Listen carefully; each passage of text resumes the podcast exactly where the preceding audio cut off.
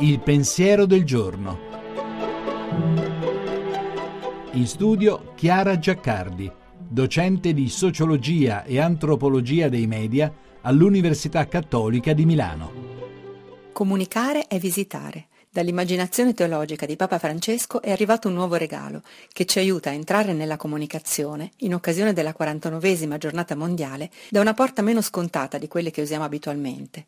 L'icona della visitazione di Maria è un luogo da contemplare per riscoprire una costellazione di significati solo apparentemente separati. La comunicazione, la famiglia, la maternità, la prossimità, l'ospitalità, la solidarietà, la benedizione, la tenerezza, la meraviglia.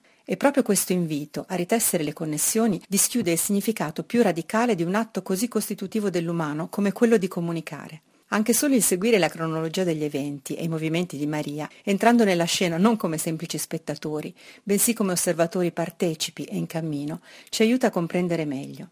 Intanto l'antefatto ci dice che all'origine del comunicare c'è sempre un ascolto. È solo dopo l'ascolto dell'annuncio dell'angelo, al quale risponde col suo libero sì, che Maria senza indugio si mette in cammino.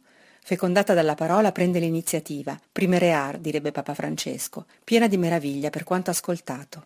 Non è solo ricevente, destinataria della comunicazione, ma letteralmente recipiente. Ospita in sé la verità annunciata, ne è custode, responsabile e premurosa.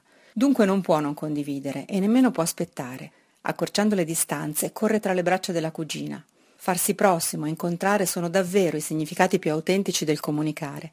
Lo ha suggerito lo scorso anno Papa Francesco con l'immagine del Samaritano, un incontro che il grande poeta Rilke dipinge con queste parole. E barcollarono le donne l'una verso l'altra, e capelli e vesti si toccarono.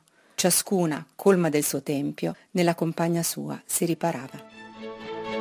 La trasmissione si può riascoltare e scaricare in podcast dal sito pensierodelgiorno.rai.it.